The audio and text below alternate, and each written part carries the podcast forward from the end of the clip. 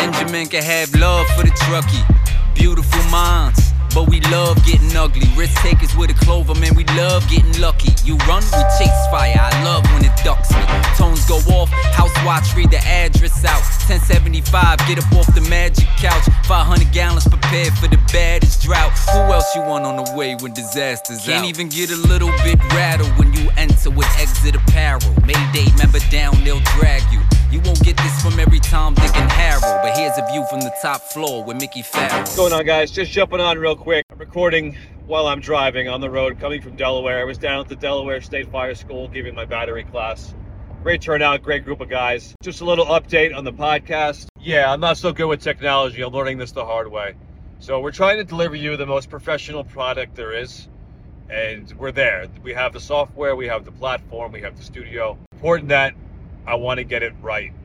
I truly believe, like everything else, that's in the details, and I want it to come across as professional as possible with as much good quality content as I can deliver you on a daily basis. So, just working on a few more kinks as I adapt to the new software, and we'll be moving forward. Hopefully, get you the next episode by the end of the week. That said, I got a message in Instagram just yesterday.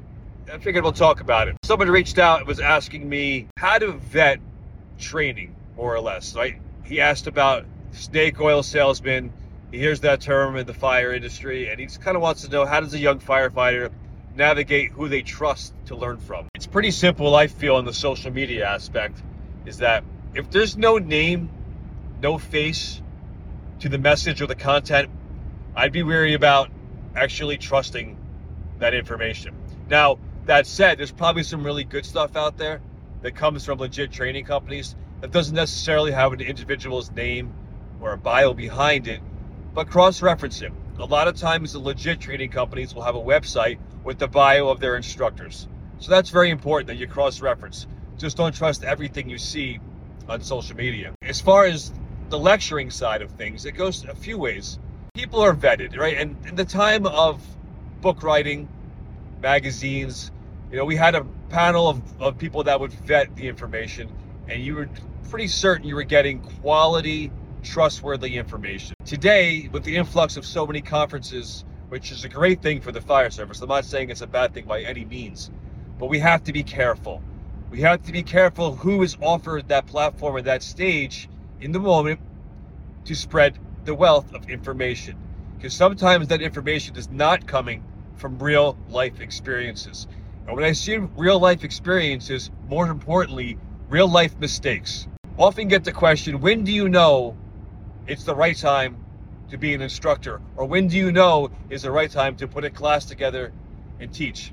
Well, for me, it's when I realized that I made enough mistakes in my life that I could kind of compile them together and come up with the answer for a lot of it and pass on that information through the series of mistakes that I've made to the next generation coming in with the hopes of they will still make the same mistakes, but they'll have the answer as those mistakes are made. This kind of follows suit with the idea of aggressive firefighting. On the hand side of things, we're so quick to to teach aggressive tactics, right?